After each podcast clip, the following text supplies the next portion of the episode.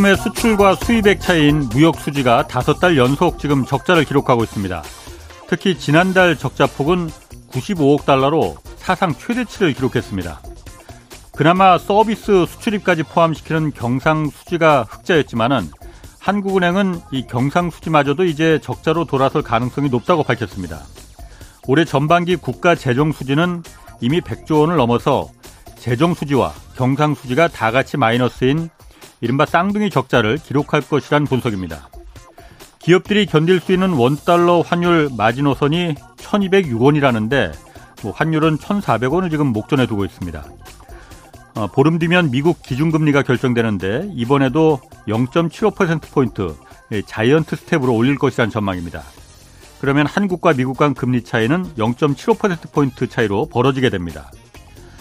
1997년 IMF 외환위기가 닥치기 바로 전날까지 정부는 한국 경제의 펀더멘탈, 즉 기초 체력은 튼튼하다 이렇게 말했었습니다.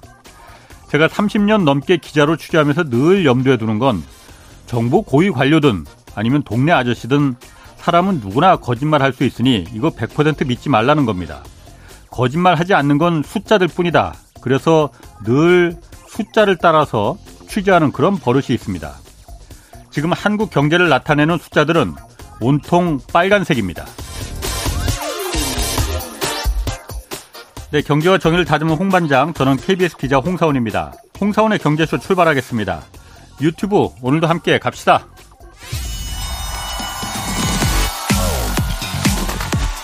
대한민국 경제 오디션 메가 경제스타 K 여러분 경제가 어려워서 힘드시죠? 그래서 준비했습니다. 대한민국 경제 오디션 메가 경제스타 K 힘든 경제 상황을 이겨낸 감동 스토리 우리 가정의 특별한 경제 공부법 슬기로운 투자 아이디어 경제와 관련된 이야기라면 모두 모두 환영합니다. 총 상금 6천만 원을 준비했습니다. 여러분의 많은 참여 기다립니다. 이 프로그램은 당신의 투자의 길을 춤추게 하는 새로운 투자 플랫폼 탱고픽에서 함께합니다.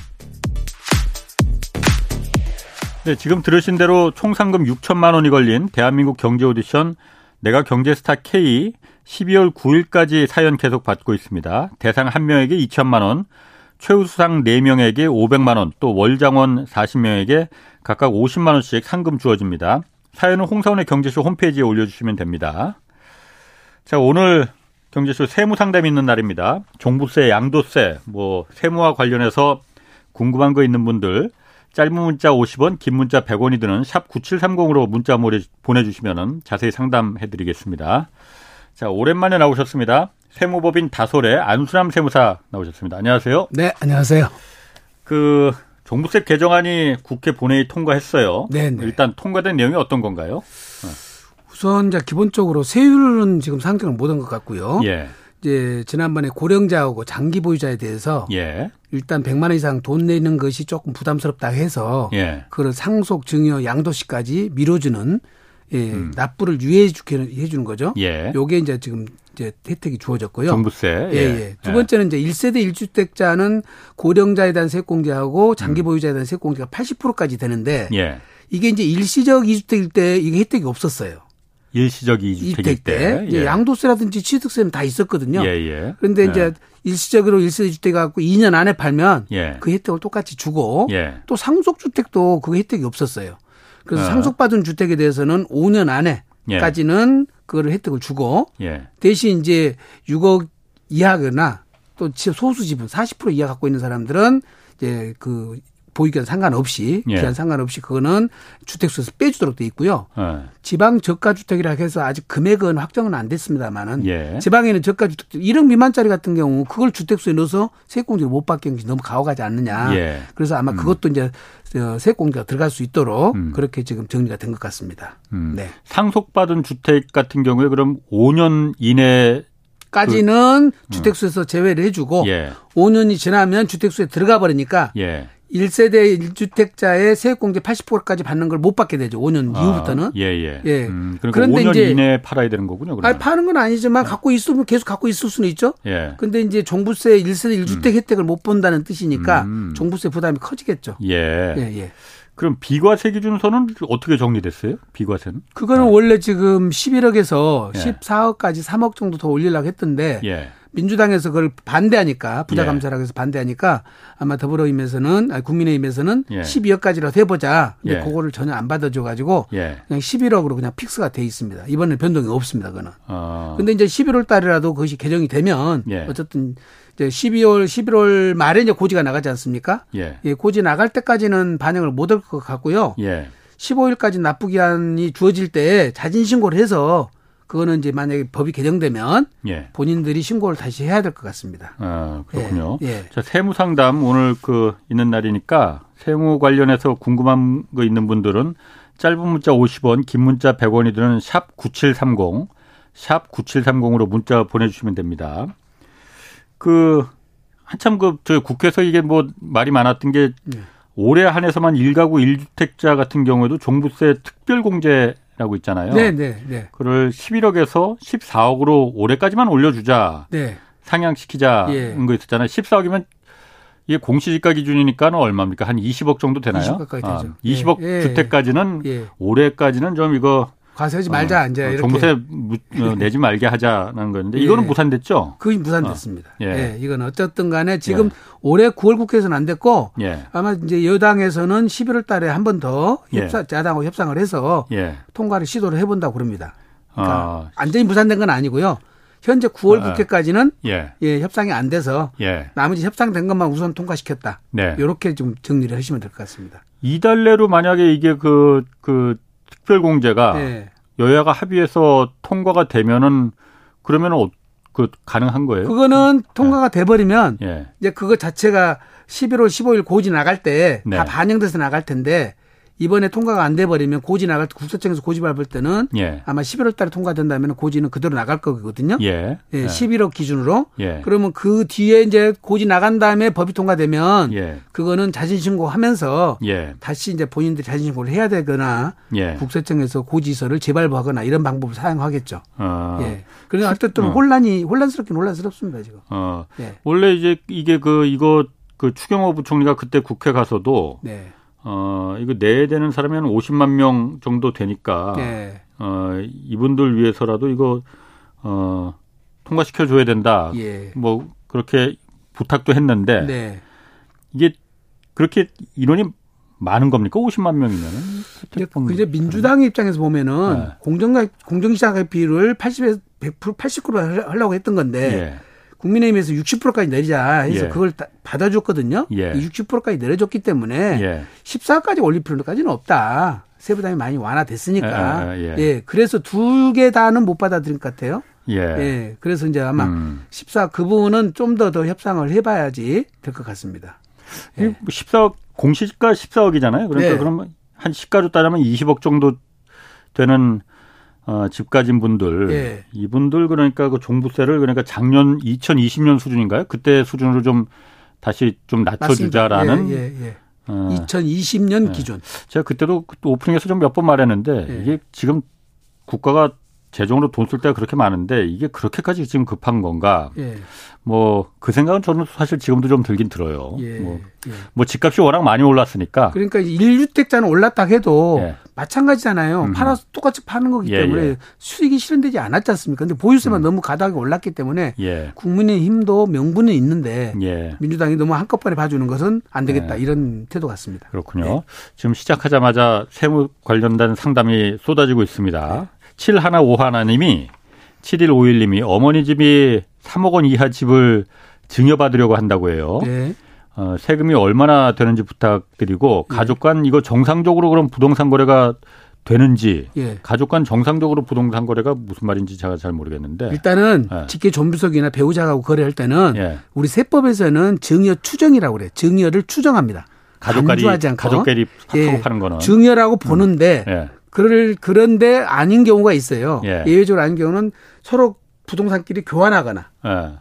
또는 돈을 주고 받은 그 원천이 예. 명백히 그 자기 소득을 밝힐 만한 돈으로 예. 그걸 주고 받아 가지고 돈 그 거래한 것이 명백하면 예. 그거는 매매로 인정을 합니다. 인정을 하기 음. 때문에 그거는 예. 증여추를 안 거는 거거든요. 예. 근데 지금 어머니로부터 3억 원 이하를 증여받는다고 치면 예. 이때 증여세 증여에 따른 취득세는 예. 중과세를 안 받아요. 몇 주택이 되든 간에 어머니는 음. 즉 3억 초과되는 거, 3억 기준시가 이하 이상 되는 것만 이주택자가 중과세를 받기 때문에 예. 그러니까 이제 3.5%에다가 4%까지밖에 취득세는 안 물고 음. 이제 요것을 평가를 해봐야 되겠죠. 이제 그 이 주택에 대해서 예. 기준시가로 개별주택 가격이 얼마냐에 따라서 1억 미만에서 5천만 원 공제 받고 기본에 예. 그래서 1억 이하는 10% 1억 초과되는 것은 20% 예. 세율을 적용하니까 예. 세부담은 그렇게 많지는 않습니다. 어, 어. 대신 요거를 어머니가 1세대 1주택이라면 예. 굳이 증여를 받지 말고 예. 증여받을 자제, 자제, 자제분이 능력자라면 돈이 예. 있다면은 돈 주고 사면 되거든요. 어머니한테? 예, 예 어머니 어. 사는데 또 가족 간에서 좀 고저가 양도를 저가를 조금 쓸 수 좀 저가를 팔더라도 인정해주는 범위가 있어요. 그 집에 30% 음. 하고 예. 3억 중 적은 금액. 3억짜리다 그러면 9천만 원 정도는 예. 싸게 사도 증여세를 또 안 물거든요. 아. 이게 여러 가지 방안이 있으니까 예. 방송에서는 다 얘기할 수 없고 예, 예 전문가를 만나면은 음. 형편에 맞게 증여를 하십시오라든지 증여 음. 받으십시오 매매로 가져가십시오 가장 절세되는 것이 음. 취득과 관련된 세금하고 예. 증여세와 양도세 비교해 봐야 되거든요. 예. 근데 어머니가 1세대 1주택 가능성이 높으니까 아마 아. 매매가 더 유리할 것 같기도 그렇구나. 해요. 예. 네. 그 내년부터 그래서 이 그 증여 관련된 세금이 좀 강화된다면서요? 네. 어떻게 바뀌는 거예요? 이게 증여세는 똑같은데 음. 증여 관련된 취득세가 음. 지금 국세는 이게 매매 사례가액, 감정가액 또는 저기 공매 경매가액 시가대로 과세를 하거든요. 증여세를. 증여세는. 근데 예. 지방세인 취득세는 예. 공시 가격으로 과세를 해요. 즉 10억짜리 아파트를 네. 공시 가격 5억짜리다, 5억이다 그러면 5억을 기준으로 취득세를 부과하는 거예요. 아, 지금까지는 그러니까 국, 그 증여세는 국세라서 그거는 그냥 국세는 공시, 10억으로 시, 시가로 시가로 과세하고 취득세는, 취득세는 5억으로 공시가로 과세를 했는데 이게 이혼화돼 있었는데 지금 이제 취득세도 예. 마찬가지로 내년부터는 국세와 예. 똑같이 가는 거예요. 시가로 과세하겠다는 겁니다. 그러니까 그, 지금까지는 왜 그러면 취, 그 지방세는 왜 공시가로 했어요. 지방세 자체가 네. 원래 기준이 상속이나 증여는 매매가액이 존재하지 않기 때문에 예, 예. 시가 표준액이라는 걸 과표로 잡아서 했던 겁니다. 아. 그런데 이제 국세처럼 국세는 예. 지금 다 그것이 포착이 되거든요. 예, 아파트는 예. 매매 사례가격이 다 나타나고 또 어떤 경우는 아, 거래가격도 있기 때문에 그 시가가 있는 거는 시가가 우선이지 않느냐 해서 지방세도 국세로 따라온 거죠. 이제. 어. 내년부터는 따라간 간 거죠. 그렇구나. 그래서 세부담이 꽤 많이 늘어납니다. 아, 그럼 네. 만약에 증여할 계획이 있다고 하면은 오래 하는 게 낫죠. 오래 하는 게 훨씬 낫죠. 어. 예, 오래 하는 게 훨씬 낫습니다. 그렇군요. 예. 7763님이 네. 2010년에 어머니와 자녀가 60대 40으로 주택 한 채를 공동 소유하고 있었다고 해요. 예. 공동 소유라서 그동안 1세, 1세대 1주택 공제를 적용받지 못했는데 예. 이번 개정으로 어 4억, 4억 이하인가요? 4억 이하 상속주택으로 인정받아서 1세대 1주택 적용을 받을 수 있나요? 이렇게 물어보셨는데 이게 4억 이하인지는 40 물음표 하 이렇게 돼 있는데. 네. 예. 이게 아마 예. 제가 볼 때는 아버지가 돌아가셔서 예. 어머니와 자녀가 예. 공동 상속을 받은 것 같아요. 예. 예. 그런데 지금 공동 상속 받은 주택을 갖고 있는 상태에서 주택에서 제외해 준다 그런 것이지 예. 이거는 당해 주택이 돼 버렸잖아요. 이건 당해 주택이라서 보유 주택의 제외 규정은 해당되지는 않거든요. 예. 지금 말하는 것은 내가 1주택자가 예. 다른 주택을 갖고 있는데 그게 상속 주택이면 예. 5년 안까지는 주택수에서 빼주겠다는 뜻이지 예. 이 자체가 지금 종부세 대상이잖아요. 예, 예. 이거는 어, 어. 지금 우리가 그렇지. 말하는 이번 개정된 내용하고는 조금 예, 음. 차이가 있는 말이에요. 음. 이거는 이 자체가 종부세 과세 대상이고 이번에 개정된 거는 보유하고 있는 집이 또 한 채가 상속을 받아가지고 5년이 안 됐다면 그거는 주택이 없는 걸로 보겠다 이 뜻이거든요. 음. 지금 개정된 법령은 예, 예, 예. 지금 보유하신 이 아. 이것에 해당되는 사항은 아니에요. 아. 예. 당해 주택이 뭐예요? 지금 갖고 있는 것이 1주택자인데 예. 이게 지금 1주택자인데 상속을 받았다는 거지. 그래서 예. 어머니가 50, 60% 갖고 있고 자녀가 40% 갖고 있는데 음. 1세대 1주택자가 되려면 그 가족 가족의 한 주택을 갖고 있어야 돼요. 이렇게 공동으로 갖고 있으면 예. 1세대 1주택자가 아니에요. 각각 1주택이 돼버리잖아요. 인별로 따지기 때문에. 어, 그 2주택자가 예, 예. 돼버려요. 그렇지, 그렇지. 예. 그 대신 부부 간에 갖고 있는 공동주택은 예. 부부로기 때문에 공동주택을 한 주택으로 봐줘요. 음. 근데 부부가 아니잖아요. 어머니와 자녀. 부부 같은 경우만 그러니까 한 주택으로 예, 예적으로 한 주택으로 봐줍니다. 어. 그런데 어머니와 자녀는 예, 부부가 아니기 때문에 예. 각각 한 채가 돼버려요. 음. 그래서 1세대 1주택 세액공제를 못 받게 됩니다. 이때는. 그렇군요. 네. 아, 제가 하여튼 안 세무사님 나오신 날은 제가 아주 밤에 잠을 못 잡니다. 이게 세무가 워낙 용어도 어려운 데다가 복잡하게 지금 법이 돼 있어가지고 복잡해서 네. 제가 전날 아, 이거 막 공부해도 예. 잘 모르겠더라고요. 질문이. 또 생뚱맞은 질문이 들어오거나 색다른 질문이 들어오면 또 똑같이 예. 헷갈립니다. 예. 칠하나 육사님도 이거 30년 전에 5천만 원에 구입한 상가가 어, 가격이 올랐나 봐요. 그래서 1억 5천 원, 1억 5천만 원의 매매 시에 네. 이거 양도세를 좀 줄일 수 있는 절세 방법이 있을까요? 하고 물어보셨는데. 이거는 세금 그렇게 많지는 않을 것 같은데요. 예. 지금 뭐 여기 방송에서 말씀드리기는 곤란하고 예. 만약에 이제 부부간에 이런 경우는 6억 이하잖아요. 예. 지금 감정평가를 해서 증여를 해서 예. 올해까지 증여가 된 거는 5년 안 5년 넘어서 팔면은 2월 과세를 안 받거든요. 예, 예. 그러면 이제 그런 양도세가 거의 안 나오죠. 증여세도 안 나오고. 그러니까 한 번 정도 시간적 여유가 있으면 부부간의 증여를 활용하는 것도 하나의 방법이고요. 예. 여기 이 정도 같으면 세금은 한 천만 원 정도 내외니까 예. 예 1억 정도 차익에서 예. 세금은 그렇게 부담되는 세금은 아닙니다. 음. 시간적 여유가 있다면 예. 지금 한번 사전 증여 해가지고 예. 예. 대신 증여할 때는 긴축하라 하시면 안 돼요. 감정 평가를 받아서 증여가액을 높여가지고 증여를 해놔야지 이게 취득가액이 되는 거거든요. 증여를 한번 해놓으면. 그래서 예. 감정 평가를 받아서 이것이 만약에 1억 2천으로 증여를 받았다. 그러면 다음에 팔 때에 취득가가 1억 2천이 되는 거예요. 음, 5천만 원 주고 샀지만 예, 예. 그러면 예. 1억 2천에 증여받아서 1억 5천 원에 판 걸로 되니까 아, 예. 3천만 원에 대한 세금만 내면 되거든요. 아, 감정 평가를 좀 높여 높게 받아서 받았어. 예. 음. 시가대로 아, 가까이 오니까요. 예. 한 80% 90%가 가능합니다. 그 사전 증여라는 건 뭐예요? 그러니까 실제 증여 하기 전에 증여를 어. 한번 해서 예. 소유자를 변경을 하는 거지 부부간에. 예, 남편이 갖고 있다면 아내한테 주고 아내가 갖고 있다면 남편한테 주되 줄 때에 증여가액을 높여 가지고 증여를 음. 해 놓으면 지금 이제 취득가액이 높아지니까 예. 그 대신 올해까지 증여라는 것은 5년 지나서 팔면은 예. 2월 과세를 안 받고 예. 내년에 증여하면 이게 음. 2월 과세 기간이 10년으로 바뀌어요. 음. 그래서 내년에 또 증여를 하면 불리합니다 이게. 음. 이게 세금이 양도세가 많아진다는 뜻입니다. 예, 예. 예, 예.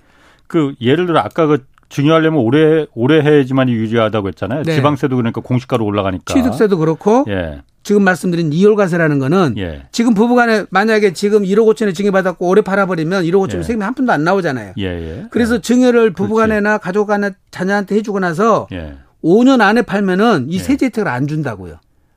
5년 안에 팔면은 세제 혜택을 안 줘. 어, 이게 5천에 샀던 5천만 원의 취득가를 인정해 주는 거예요. 예. 근데 5년 지나면 지금 증여한 금액이 1억 5천이면 그렇지. 취득가를 1억 5천으로 인정을 해 주는 거예요. 예. 5년 지나서 팔면 아, 그래서 어, 양도세 한 예. 푼도 안 내는 거죠. 음, 음. 음. 그게 그게 2월 과세라는 거군요. 그러니까. 그렇습니다 아. 배우자나 자녀들한테 예. 증여를 하고 예. 5년 안에 팔면 2월 과세를 하게 해서 취득가액이 당초 증여자의 취득가로 가버리고 예.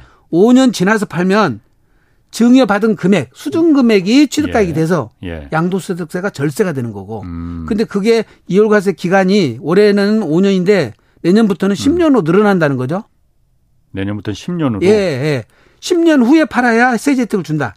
어. 예, 배우자한테 증여를 해서 지금까지는 5년이었는데. 5년이었는데. 아. 그러니까 올해가 그래서 유리하다는 겁니다. 그렇구나. 예, 그래, 두 가지가 유리합니다. 아, 그러게.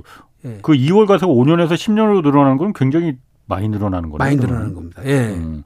그렇게 많이 늘리는 이유는 그 지금 이제 이런 세제 혜택을 받아가지고 아. 사전증여를 해서 예. 세금이 절세가 되고 있기 때문에 예. 어떻게 보면 이것을 이제 적법하게 활용은 하지만 음. 세부담이 너무 감소가 되니까 예. 예 양도 기한을 늘려놓은 거죠. 아. 5년에서 10년으로. 그렇구나. 예. 예. 예. 그럼 예를 들어서 만약에 그 시세가 10억 원이에요. 그리고 네. 공시가격 한 공시가로 한 6억 원짜리 아파트를 자녀한테 예. 증여한다. 그럴 예. 경우에 올해 만약 한다면은 올해 기준으로 증여세와 취득세는 얼마를 내게 되고 그럼 예. 법이 바뀌는 내년부터는 얼마를 내게 되고 예. 그렇게 예를 들어서 한번 좀 해주시면 6억에 대한 거는 지금 만약에 3.5%면은 예. 예, 지금 6억으로 하면은 3, 60발에다가 2,100만 원 정도밖에 안 되거든요. 예. 근데 내년으로 넘어가 버리면 3,500으로 늘어나 버려요.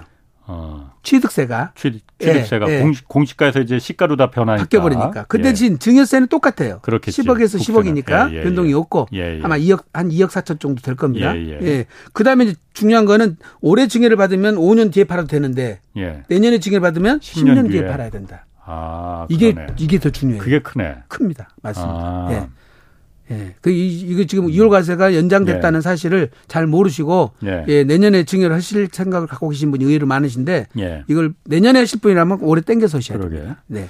073 하나님이 저희 아버님께서 4년 전에 돌아가시고 당시 전답 그리고 집을 모두 어머니 명의로 하셨는데 이제 세금 관계 확인해서 형제들 명의로 변경하라고 하시는데 사후 변경과 지금 변경 시에 세금 차이가 얼마나 나는지 궁금합니다. 그거는 변경 어, 잠깐만요. 예. 어, 변경 어, 이전 전답은 2,000평 정도고 예. 공시지가는 1억 미만이라고 하네요. 예. 근데 이제 지금 뭐 증여세도 마찬가지고 예. 상속세도 별 것이 없는 것 같은데요. 예. 지금 이제 돌아가시면서 상속 받을 때 예. 어차피 5억까지는 세금이 없거든요. 예. 그러면 지금 현재 공시지가 1억이라는 얘기는 예. 시가는 2억이 넘어가요 이거예요. 시가는 어, 예. 지금 공시지가로는 주, 저기 농지 같은 것은 30% 내지 40%밖에 안 잡힙니다. 아 농지는 아주 낮게 잡힙니다. 이면은 이렇습니다. 아, 그러니까 이것이 예. 시세가 3억 갈 가능성이 있어요. 예. 그러니까 어머니가 돌아가셨는데 내가 1억으로 상속을 받아놓으면 예. 1억 상속 받아가지고 팔다 3억이 되잖아요. 그렇지, 예. 그러면 2억에 대한 양도세를 물어야 돼요. 예. 근데 세금 폭탄 맞는 거예요. 예. 근데 어머니가 돌아가셨어. 상속세는 어차피 5억까지는 안 나오지만은 예. 이때 감정 평가를 받아서 예. 3억이면은 아마 감정 평가 나오면 2억 5천 정도 나올 거예요. 평가액이. 예. 2억 5천으로 상속세를 신고를 해 놓는 겁니다. 음. 그러면 나중에 2억 5천 상속 받아서 3억에 팔면 5천만 원에 대한 세금만 물면 되죠. 음. 지금 증여 받으시려고 하지 말고 예. 어머니 돌아가시면 상속을 받으시되 예. 상속 받을 때에 감정 평가를 받아서 예. 상속 재산가액을 최대한 높여라. 예. 예. 아. 그렇게 하면 나중에 팔 때 양도세가 줄어든다. 아. 그 말씀이에요. 그렇군요. 네. 아유, 목 타네요. 너무 케이스마다 너무 절세 방법도 다르고 상황도 다르니까. 네. 사연 하나 저, 저 상담 하나 더 할게요. 네. 147 하나님이 네. 아버지께서 돌아가셔서 지방의 공시지가 2,500만 원 정도 집을 증여받는데 네. 실매매가도 5천만 원 정도밖에 안 된다고 해요. 네. 이것도 1주택으로 잡히는 건지 예. 그렇다면 무주택 혜택을 못 받는 거냐, 예. 증여받는 방법이나 이런 것들이 너무 어려워서 물어보신다고 했는데 아버지가 돌아가셨다는 네. 얘기는 예. 증여는 안 됩니다. 그렇지. 사후니까 그렇지. 무조건 예, 예. 상속이고요. 예. 상속을 받아서 만약에 했다면은 예. 부모님하고 같이 살지 않은 상태에서 상속을 받았다면 양도소득세 때도 이거는 상속주택은 주택수에서 제외를 해주거든요. 취득세에서도 제외를 해주고요. 지금 종합부동산세도 아까 제외준다고 법이 바뀌었다고 그러잖아요. 이건 주택수에는 안 들어요. 가격이 너무 낮아서 가격이 낮기도 하고 다른 세제에서 모두 이거는 주택에서 제외시켜 주는 규정이 있어요. 예외적인 규정이. 예. 그래서 예. 특별하게 분리하지는 않습니다. 예. 그러니까 상속을 누가 받을 것이냐는 것은 예. 예, 보셔가지고 그 대신 여러 명으로 소수로 여러 명까지 가져갈 필요 없고 예. 단독 상속을 받아두시는 게 좋을 것 같습니다. 예. 네.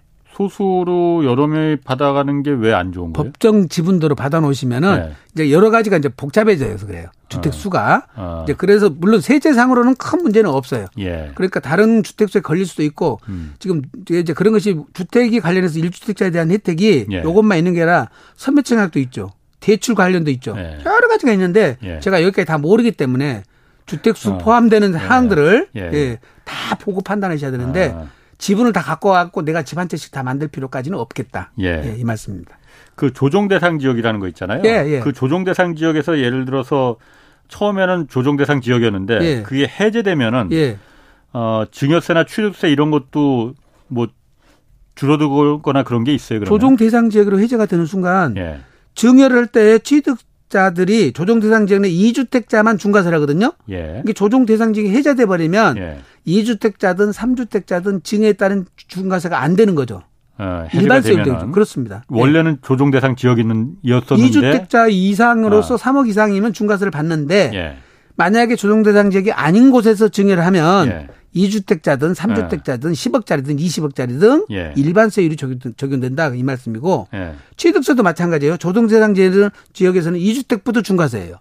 근데 해제가 돼버리면 예. 2주택은 중과세를 안 받고 예. 3주택부터 중과세가 됩니다. 어. 그러니까 조정 대상 지역이 내 땅 내가 지금 사는 살려는 것이 팔려는 것이 조정 대상 지역이냐 아니냐는 것은 굉장히 중요합니다. 예. 예. 그걸 꼭 체크를 해보셔야 돼요. 아, 네. 그럼 조정 대상 지역이 아닌 지역에 그 집을 샀는데 네.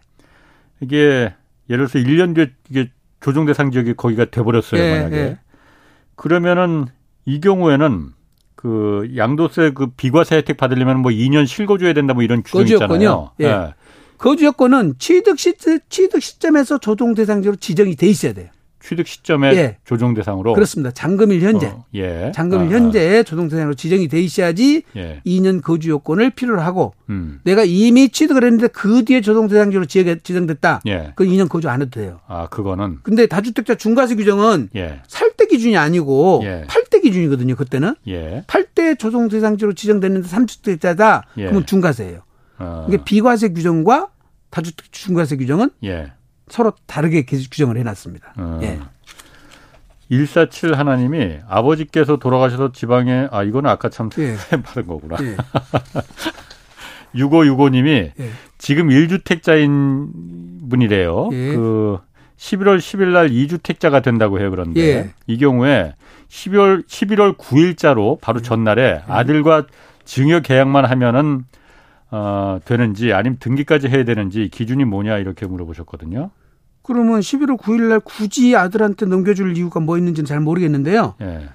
2주택자라 하더라도 취득세, 종부세, 예. 양도세 모두 2년 안에만 팔면 되거든요. 예. 그러니까 막 11월 9일까지 처리하고 음. 1주택자나 무주택자 상태에서 11월 10일 날 집을 하나 사겠다는 뜻 같은데요. 예. 뭐 특별하게 혜택은 다른 불이익은 없는 것 같은데 예. 만일에 11월 9일 날 내 집을 아들한테 넘기려고 하면은 증여는 증여 등기까지 접수가 돼야 돼요.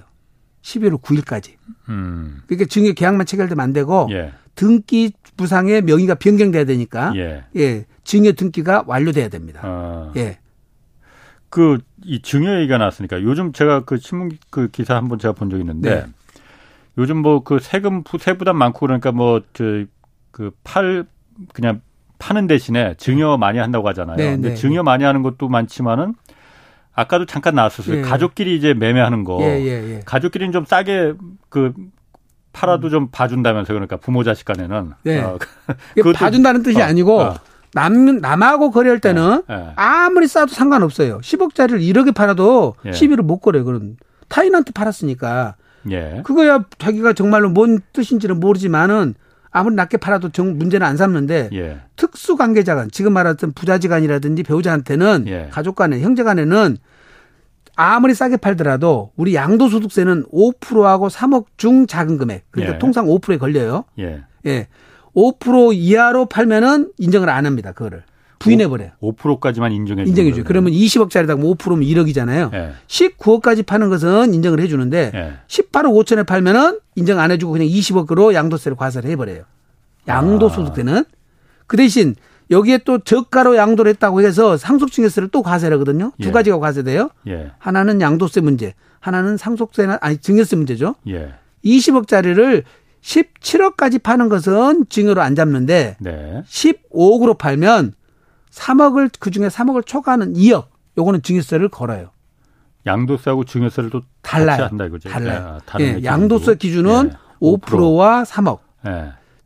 그다음에 증여세 기준은 저가나 고가 기준은 예, 예 30%하고 예. 어, 음. 3억. 예. 둘중 적은 금액. 예. 음. 그래서 각각 달리 적용을 해서 그러니까 range가 있다는 거죠. 20억짜리를 예. 15억에 팔면은 예. 3억까지는 증여세를 빼주고 2억에 대한 증여만 걸고 예. 대신 양도소득세는 15억으로 과세하는 게 아니라 20억으로 과세를 하는 거죠. 음. 만약에 그것이 1세대 1주택자다 예, 그러면 예. 어차피 15억으로 과세나 25억으로 과세나 세금 차이는 많이 안 나잖아요. 예. 1세대 1주택자라면. 예, 그러니까 그런 경우는 증여를 안 하고 오히려 매매로 처리하는 경우가 많아요. 그래서. 음, 그런 경우에는. 예, 그렇습니다. 특히 이제 부모가 그 집에 살고 있다. 예. 그러면 전세를 안고 팔거든요. 전세를 안고. 어. 그러면 만약에 전세를 20억 안고 자식한테 판다. 그렇습니다. 예. 어. 부모가 전세를 사는 조건으로 예. 전세가 12억이고 20억에 매각을 했다. 그럼 8억만 돈을 주면 되잖아요. 어, 그게 합법이에요? 합법적이죠. 어. 왜 아니 전세를 부모님한테 어. 반드시 공짜로 주라는 게 어딨습니까? 특수관계자가 어, 원래는 공짜로 주시면 안 돼요. 예. 정당 가격을 받아야 됩니다. 예. 그러니까 시세대로 받은 것은 상관이 없어요. 어. 그래서 부모가 전세를 사는 조건으로 매매를 예. 하면서 예. 전세금을 뺀 나머지만 매매 대금으로 지급을 하면 되죠. 아. 예. 그래서 매매를 많이 활용을 하고 예.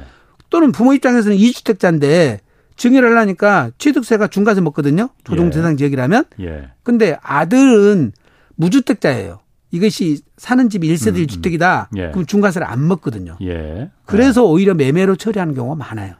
취득세 음. 때문에. 예. 그럼 증여하는 것보다는 매매하는 게 적, 뭐, 5, 5%라도 좀 싸게 그냥 파는 게 부모 자식 간에 예. 그게 더 유리한. 그러니까 시뮬레이션을 해봐야 됩니다. 어. 지금 말씀드린 양도소득세하고 예.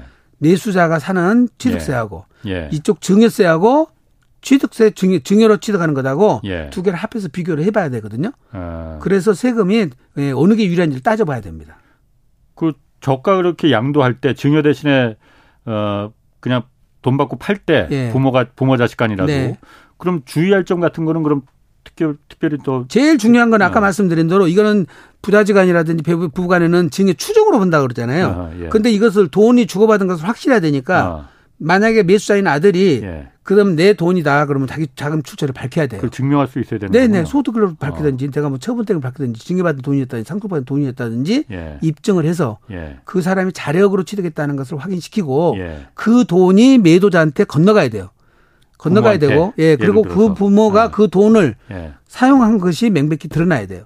사용한 거? 네, 그냥 통장에 있거나 예. 부모를 위해서 썼어야 되는데 예. 그 돈을 현금을 빼가지고 슬그머니 자녀한테 줘볼 수도 있잖아요. 그렇지. 그렇죠. 예. 예. 그러니까 그것이 사용처가 또 나중에 확인이 돼야 됩니다. 사용을 어떻게 입증을 하지? 그거? 아, 다 나타나죠. 돈이 한두 푼도 아닌데 수표로 썼을 것이고 예.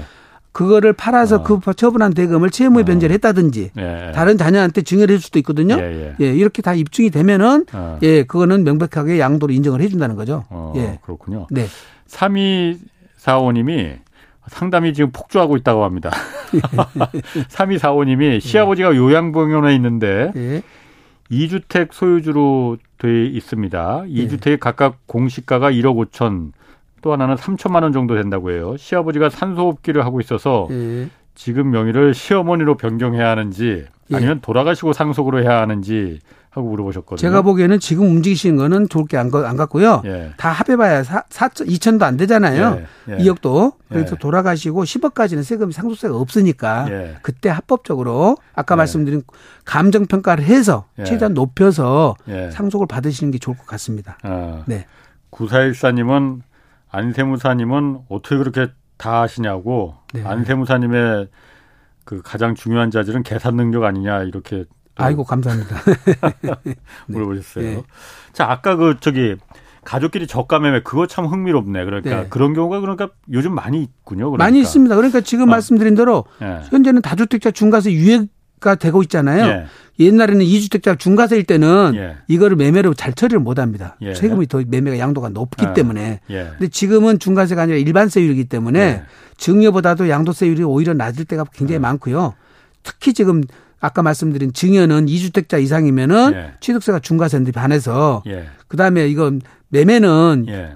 취득하는 사람 매수자 기준으로 따지니까 음. 자녀가 무주택자면 그걸 사는 것이 1세대 1주택자가 되지 않습니까? 예. 그럼 중과세 안 보기 때문에 취득세 차이가 많이 나요, 오히려. 아. 예. 그래서 매매를 많이 하고 있습니다, 실제로. 5754님이, 예. 5753님이 자, 자녀가 성인인데 현금으로 할머니한테 5천만 원을 받았다고 해요. 예. 증여세액은 없는 것 같은데 이거 국세청에 증여 신고해야 하나요? 하고 물어보셨는데 신고를 해두시는 것이 나중에 예. 이 돈을 완벽하게 쓸 수가 있습니다. 5천만 원까지는 괜찮지 않나요? 괜찮습니다. 예. 신고만 해주시면 될 것 같은데요. 신고하면은 네. 이게 세금이 나옵니까 안 나옵니까? 안 나오죠. 어, 그렇죠. 5천만 원까지만 예, 받으니까. 예. 예. 그런데 신고를 안 하, 신고를 안, 안 해도 큰 문제는 없습니다. 그건. 어. 예. 음. 엘라님이 예. 신용 회복 중에 증여를 받으면 어떻게 되는지 예. 현시가가 20억인데 삼형제가 4대 3대 3으로 증여를 받으려고 합니다. 여기가 어, 근생 지역 근생 건물이라 건, 건물을 잘못 표현하신 건가? 세법적으로는 아무 네. 문제가 없는데 예. 지금 말씀하신 대로 신용 회복 중이라고 그랬잖아요. 예. 만약에 자산 취득이 되면 신용 회복에 영향을 받을 수가 있기 때문에 예. 이거는 변호사님과 가서 상담 받고 오셔야 될 것 같습니다. 그렇구나. 네. 그 부모가 왜 성년이 된 그 자녀한테 네. 예를 들어서 뭐그 뭐 창업한다고 하면은 예. 자녀가 예. 돈을 좀 이렇게 지원해 주는 경우 있잖아요. 예, 그 아니면 돈을 빌려줘서 좀 집사라고 이렇게 좀 부모가 예. 주는 경우 예. 이때도 당연히 세금이 이거 증여 이것도 증여가 되는 창업 거죠. 창업 자금에 대해서는 예. 특례를가 규정이 있어서 30억까지는 이제 세율이 10%밖에 아니거든요. 어. 예. 그래서 증여세 자체가 굉장히 낮아요. 예. 그래서 창업을 해서 예. 대신 이게 이걸 가지고 돈을 벌어서 본인이 예. 부를 일으키면 예. 훨씬 유리하죠. 예. 근데 단점이 하나 있어요, 이게. 예. 지금 세율은 낮잖아요. 대신 낮는데 반해서 일반적인 증여는 10년이 지나버리면 나중에 상속세 합산이 안 돼요. 예. 증여를 받고 예. 아버지가 10년 뒤에 돌아가셨어. 어, 그러면 예. 상속세 영향을 안 미치는데 예, 예. 창업자금은 예. 10%로 특례 세율을 해주는 대신에 언제 돌아가셔도 50년 후에 돌아가셔도 이거는 항상 상속재산에 포함돼요, 다시. 음. 그러니까 상속세를 연원까지 포함해서 상속세를 계산하기 때문에 예. 상속세 측면에서는 불리할 수가 있죠. 그렇겠네. 네. 예. 물론 이제 다른 재산 없이 이것밖에 없다 그러면 예. 그렇게 해봐 영향이 크게 없으니까 상관없는데 예. 다른 재산이 있다 그러면 이건 이제 지금 10% 세금 낸 것이 상속세 50% 세금 될 수도 있죠. 음. 그래서 잘 음. 판단하셔야 돼요. 그러니까 순수하게 창업을 위해서 자식이 할 때는 예, 예. 아 그럼 창업 그 긍정적인 일이니 예. 세금을 좀 작게 해주지만은 그렇습니다. 나중에 예. 그러니까 어쨌든 그건 다 상속받는 거로 해서 다시 상속세는 한 번 더 세금을 내야 되기 때문에 악용하는 경우가 생길 수 있으니까 악용은 아니고 예. 특혜는 주지만 예. 대신 상속세에서 다시 한번 정산하겠다 음. 이 뜻이니까 30억이 300억이 돼버리면 아무 상관없죠. 왜냐하면 예. 30억에 대한 상속세를 부과하니까. 예. 30억 해갖고 그뭐 30억밖에 안 돼버리면. 예. 이익이 하나도 부가가치가 없었지 않습니까? 아. 세금만 더 내는 꼴이 되죠. 예. 사실은. 음. 그러니까 증여를 받아갖고 10년 지나버리면 상속세를 안 내도 되는데 음. 그거는 잘 따져보고 오셔야 돼요. 대신 이제 이런 막 사업을 하시는 데 있어서 창업자금 받기 싫다 그러면 빌리는 것도 하나의 방법이에요. 부모한테? 네, 예. 부모한테 빌리고 우리가 이제 이자율은 4.6%를 법적으로 주게 돼 있거든요. 예. 이자율을 법적으로 주게 되면은 채권 채무로 인정하니까. 예. 예. 그리고 돈 벌어서 갚으면 되죠. 어. 대신 채무로 이렇게 주는 빌려주잖아요. 예. 그러면 언제든지 돌아가셔도 아버지 돌아가신 분은 이 채권이 상속재산에 들어와 버려요. 음. 아들한테 빌려준 돈은 아들은 아버지한테 갚아야 될 돈이 있잖아요. 예, 그래서 이건 상속재산으로 계속 남아 있는 거예요. 예, 예. 그러니까 이거 빌려줘 가지고 계속 상속재산을 포함시키는 것이 유리할 것인지도 한번 생각해 보셔서 음. 가장 좋은 방법은 10년 단위로 자녀한테 10억이면 증여? 10억, 20억, 20억 증여를 하는 것이 제일 좋습니다, 사실은. 아. 예. 저율 과세 받고 예. 예. 그다음에 10년 지나 버리면 없어지고 예. 특히 결혼한 자녀 같으면 꼭 아들한테만 줄 생각하지 마시고 며느님이나 손자 손녀까지 주면 예. 며느리나 손자 손녀는 5년만 지나 버리면 상속세에서 없어지거든요. 음. 아들은 10년이지만 예. 그러니까 수중자를 늘려서 증여를 하시라는 말 뜻이에요. 그 증여를 하더라도 증여세 내야 되잖아요. 그런데 만약 그 자식이 네. 어, 증여세를 낼 돈이 없어. 지금 이제 우리가 말씀한 전제는 이제 현금 증여 한다고 그랬으니까 예. 현금 증여 받은 돈 가지고 내면 되고요. 그 돈으로 예. 만약에 이제 부동산 같으면 어. 예. 통상적으로 연변납이 가능하기 때문에 예. 5년 그러면서 예. 수익형 부동산을 주는 경우가 많아요. 예. 예. 그래서 수익형 부동산으로 그거를 주시면은 이제 증여세까지 거기서 내는 것이 좋죠. 음. 예. 그 7483님이 며느리한테도 창업 자금이 적용되느냐고 물어보셨습니다. 아, 요즘에 가능합니다. 어. 자녀만 되는 것이 아니라 자녀도 배우자까지도 예. 예, 지금 주도로 법이 열어놨으니까요. 음. 예. 그것도 그러면 어쨌든 그 상속세는 기간 똑같은, 열명 없이 똑같이 예, 예. 30% 나중에 30억까지는 10%를 내고 돌아가시면은 예 상속세는 기한에 네. 상관없이 내야 음. 된다. 예. 손자도 됩니까 그러면? 손자까지는 안 될 겁니다. 어. 예.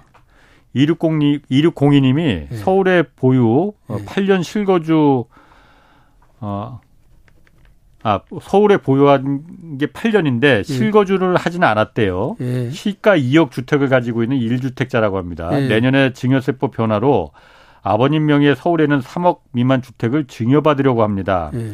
증여받는 주택의 취득세율과 증여 후 기존 2억의 주택을 내년 3월 안에 팔려고 하는데 양도세율이 궁금합니다.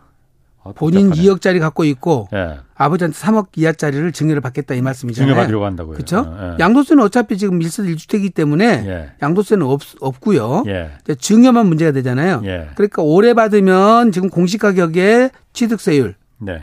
지금 3.5% 적용하니까 음. 그러면 이제 3억짜리 같으면 한 1억 5천이나 될까 되겠죠. 예. 예. 그러면 뭐 한 4, 500 정도밖에 안 되는데 예. 내년에 시가로 가니까 음. 아무래도 세금이 좀 많아질 것 같고요. 예. 이게 단독 주택 같으면 내년에 가도 시가는 안 나오거든요. 예. 음. 아파트 경우를 지금 얘기하는 거예요. 예. 단독 주택이나 다세대 주택 이런 것들은 예. 감정 평가를 안 하는 이상은 시가는 거의 안 나와요. 예. 지금 제가 음. 말씀드린 내년에 증여세 취득세가 올라간다는 거는 아파트 예. 같이 예 이미 매매 사례가라든지 이런 것들 말하고 또는 거래가액이 발생한 것들 그런 네. 것만 의미하는 거니까 기존에 아버지가 갖고 있던 10년 전 거를 예. 주는데 단독주택이라면 시가는 없죠. 예. 그러니까 올해나 내년에 똑같아요. 단독주택은. 예. 7하나 5하나님이 시어머니가 며느리한테도 중요가 할 수 있는지 당연히 할 수 있습니다. 그는 음. 하는데 대신 공제는 아들한테 주면 5천만 원 공제지만 예. 며느리는 친인척이잖아요. 예. 친족일 뿐이지. 예. 그러니까 천만 원 공제밖에 안 되죠. 아, 공제율이 좀 작구나. 작습니다. 아, 네. 그럼 네. 그냥 아들한테 증여하는 게더 이게 뭐 이제 1억짜리 하나만 준다 하면 예. 아들한테만 주면 되지만 2억을 준다 그러면 아들한테 나눠서. 1억, 며느리한테 아. 1억 이렇게 중에 유리하죠. 아. 네. 4433님은 가업 승계는 승계 후 부모님이 10년 안에 돌아가시면 승계가 안 되고 증여로 변경되나요? 하고 물어보셨는데. 아닙니다. 지금 사후 관리를 지금 완화시킨다고 그러니까 예. 현재는 8년까지 그거를 종업원 예. 그거를 유지하도록 돼 있는데 예. 예, 그거는 지금 뭐 어, 앞으로 5년으로 예. 단축한다고 그러니까 예, 10년 안에 돌아가신다고 그래서 특별하게 뭐 문제되거나 그렇지는 않습니다. 그는. 예. 예. 반영남 님이 세종시에 시가 6억 아파트가 있는데 배우자에게 금년에 2월 증여하는 것이 양도세에 유리한지요. 거주 요건 2년은 아직 완료 안 됐습니다. 현재 거주 안 하고 있고 1주택자라고 하거든요. 네. 1주택자 같으면 굳이 왜 하려고 모르겠어요. 만약 물론 여기에 거주 요건을 충족해야 비과세를 받는데 예. 거주를 못 하셨다면 예. 그래서 비과세를 못 받는다면 예. 지금 보신 것처럼 지금 시가 6억 같으면 지금 배우자 간에 증여를 한번 해보는 것도 괜찮죠. 예. 왜냐하면 6억까지는 증여세가 없을 테니까. 네. 그러려면 오래 하셔야 돼요.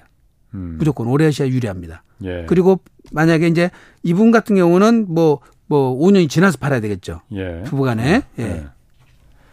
예. 1412님이 아버지께서 시골의 저가주택 3억 이하를 2021년도에 상속받고 부산 진구에 있는 아파트를 2018년도에 달러부터 증여를 받았어요. 증여받은 아파트를 언제 매도하는 게 유리한지 알려주세요 하고 물어보셨는데. 아버지가 돌아가서 상속받았다는 뜻인가요? 아버지 아버지 깨. 아 아버지가 할아버지한테 어, 상속 받아가지고 어, 그러니까, 한 채를 갖고 예, 있고. 아버지 깨서. 2021년 어. 상속 받았고 예. 부산 친구 딸한테 증여받은 것이 있는데. 예. 이럴 때는 이 상속주택은 예. 일반 주택을 갖고 있는 상태에서 상속을 받으셨고 아버지랑 할아버지랑 한 집에 안 살았다면. 예. 그리고 할아버지가 집이 이거 한 채밖에 없다면. 할아버지가. 예, 예 이게, 이게 예. 조건이 아주 까다롭습니다. 이거는 예. 한번 세무사님한테 전문가한테 받아보셔야 돼요. 예. 원칙적으로는 이것 상속주택은 주택수에서 빠지게 돼 있어요. 예. 따라서 예. 부산진구한테 딸한테 증여받은 일 이거는 일주택으로 인정을 받거든요. 예. 그래서 만약에 이것이 이제 그때 조정 대상 지역이 아니었다면 예. 거주를 안 해도 상관없고 음. 조정 대상 지역이 있다면 2년 이상 거주를 해야 될 비과세가 되니까 예. 이 요건들을 하나하나 따져 보셔야 돼요 지금. 아. 그러니까 지금 요렇게만 봐갖고는 괜찮습니다 이렇게 말씀드리기는 곤란합니다. 음. 네. 0774님이 부산이라고 해요. 현재 둘 다 조정 지역인데 20년 전 상속받았는데 예. 현재 공시지가가 1억 그리고 2019년에 아파트 분양을 받아서 등기를 했는데 4억 어, 이렇게 있다고 해요. 예. 현재 아파트를 팔면 세금이 중과세 되는지요? 하고 물어보셨는데. 아니 20년 전에 상속받은 집이 두 채라고요? 음, 20년 전 어, 아니 20년 전에 상속받은 게 공시지가 1억짜리가 한 채 있고, 한 채 있고 2019년도에 아파트를 예. 분양을 받았다고 해요. 예. 그래서 4억이라고 하는데 예. 어, 현재 아파트를 팔면 세금이 중과되는지라는 게 아마 그 분양을 받은 걸 말을 하는 거겠죠? 예. 예. 일단은 이 상속주택 자체는 예. 지금 제가 볼 때는 동일 세대가 아니었으면은 예. 예, 이거는 좀 중과 대상은 아니거든요. 예. 예. 그래서 이거는 만약에 비과세가 안 된다 하더라도 예. 이거는 특례세율 받아서 일반 세율 적용받을 수는 있습니다. 예. 더더욱이나 지금 내년까지 내년 예. 5월 9일까지는 예. 지금 중과 유예가 돼 있잖아요. 예. 예 그래서 예. 괜찮습니다. 예. 예를 들어서 부모님은 지방에 계시고 그 자식은 이제 대도시에 뭐 살고 있는 경우 많이 있잖아요. 예. 그런데 만약 자식이 이제 외동이야. 외동인데 부모님이 이제 연로하셔서 살고 있는 농지를 전답을 좀 그 넘, 그 아들한테 물려주고 싶은데 자식한테 네. 물려주고 싶은데 바로 농지를 이걸 증여를 받는 게 나을지 아니면은 부모님이 돌아가시고 상속으로 받는 게 나을지 일반적으로 요즘에 지방 지방에 있는 농지를 네. 증여받는 거는 쉽지 네. 않습니다. 그는 왜냐하면 농사를 계속 지어야 되거든요. 본인이 상, 속 받는 경우에는 그래도 농지 상속은 상관없어요. 상속 받으면 아, 아, 증여는 안 되는 증여는 본인이 가서 저희 실수를 줘야 되니까 농사를 지어야 되거든요. 예, 예. 농지법상. 예, 농지법상. 예. 그래서 사후 관리가 까다롭기 때문에 예. 사전 증여 받는 것은 고민을 해보셔야 되고요. 아까 말씀드린 대로 부모님께서 돌아가시면서 10억까지는 예. 거의 세금 없다고 그랬잖아요. 예, 예. 상속 받아갖고 3년 안에 팔면은 예. 아버지 부모님 농사 짓던 거를 자경감면을 그대로 받아줘요. 또 받거든요. 그다음에 비상문 토지도 아니고 상속으로 받는 것이 훨씬 유리합니다. 그렇겠네요. 사전 증여 받으실 필요 없어요. 농지는 그 하긴 증여가 상속이 아니라 증여는 안 되겠구나. 상속 받으시면 혜택을 여러 가지 주는데 미리서 예. 증여받아 그 혜택을 미리서 막을 필요는 없죠. 예. 네. 3445님이 지역에 할머니 집을 증여를 받았고 받은 지 5년이 넘었다고 해요. 예. 1가구 1주택인데 예. 이번에 분양을 받았는데 계약 시 조정 계약 시에 조정 지역이었고 지금 조정 지역이었는데 해제가 됐다고 해요. 네. 내년에 입주 예정인데 취득세가 8%라는 얘기도 있고 뭐 1%에서 3%라는 얘기도 있습니다. 이걸 분양받아서 1가구 2주택이 그럼 되는데 네. 취득, 취득세는 어떻게 되나요? 하고 물어보셨는데. 분양 계약 시에 분양이 몇 년도에 받으시는지 모르지만은 예. 2020년 8월 10일 이전에 받았다면은 예. 요거는 중과세 대상은 아니거든요. 예. 우리가 이제 2020년 8월 10일부터 이후 것부터 중과세가 하도록 돼 있었기 예. 때문에 또 한 가지는 할머니한테 받은 증여 받은 이 물건이 예. 지금 현재 가액이 어디 어디 있고 얼마짜리인지 모르겠지만 지방의 1억 미만짜리는 주택수 아예 빠지게 돼 어, 있어요. 어, 그렇죠. 그런 게 예, 제외 규정들이 있으니까 가액 요건이라든지 지역 요건이라든지 이걸 다 검토해 보셔야 되고 아니면 중과세 안 될 가능성이 높아요. 그리고 지금 현재 이것이 할머니한테 받은 증여를 받은 이게 집이 조정 대상적이 아니면 하나는 둘 중에 하나만이라도 비조정적이 있으면 이주택은 중과세 아니에요. 음. 둘다 조정적이 있을 때의 중과세. 음. 예. 예. 그렇기 때문에 예, 제가 볼 때는 중과세가 안 될 가능성은 높지만 예. 지금 말씀드린 이 요건을 다 따져보셔야 됩니다. 4704님이 네. 집을 갈아타기 위해서 일시적으로 이주택이 됐다고 해요. 예. 그런데 갈아탈 주택 대출을 받을 때 기존 주택을 2년 내 처분 조건으로 받았는데 예. 지금처럼 가격은 고사고 거래가 절벽이라서 집을 매도를 못할 경우 이거 어떻게 해야 되느냐 지금 이런 분들 많이 있을 것 같은데 예. 법상으로 지금 예외 규정이 없어요.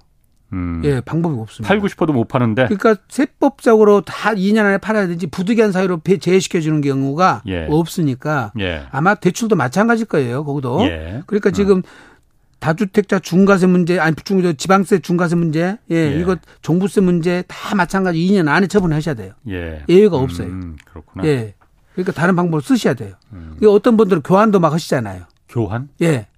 똑같은 집끼리? 물건끼리 서로 집끼리 교환해 가지고 예. 이거 교환했다 다시 파는 것 사는 것이 되니까 예. 내가 사는 집 같으면은 예. 교환도 하신 분도 있어요.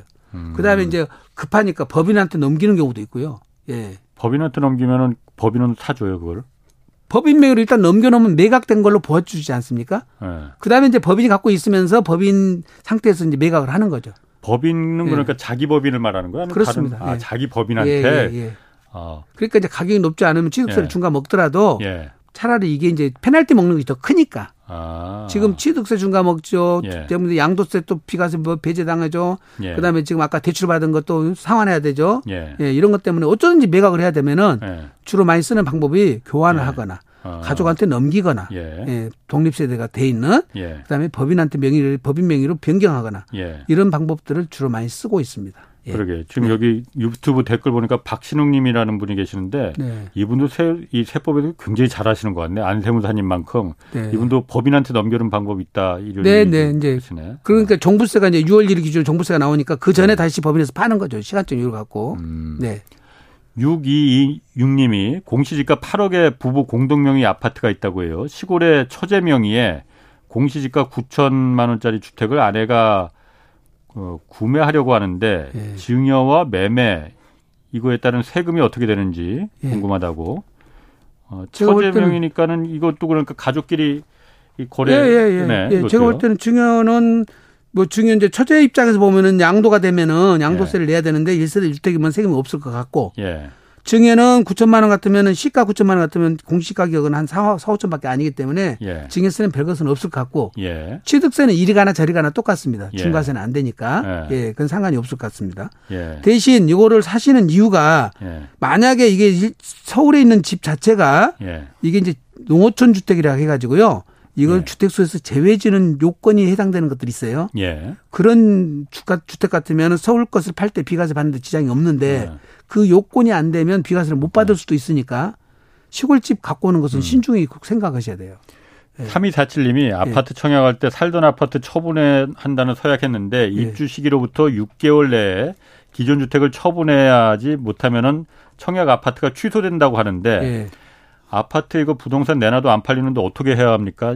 이것도, 이것도 방법이 없지. 이것도 세법은 아닌데 네, 일반적인 네. 방법은 없습니다. 어. 특별한 얘기적인 없는. 안 팔려 가지고 안 되는 것은 예, 그 이런 분들이 요즘 많구나. 네, 이건 이제 참 이런 것들이 때문에 고민스럽죠. 네. 네. 알겠습니다. 아, 네. 오늘 머리 아프긴 하지만은 네. 조금만 더 하면 저도 세무사 할 수 있을 것 같아요. 아, 그래요.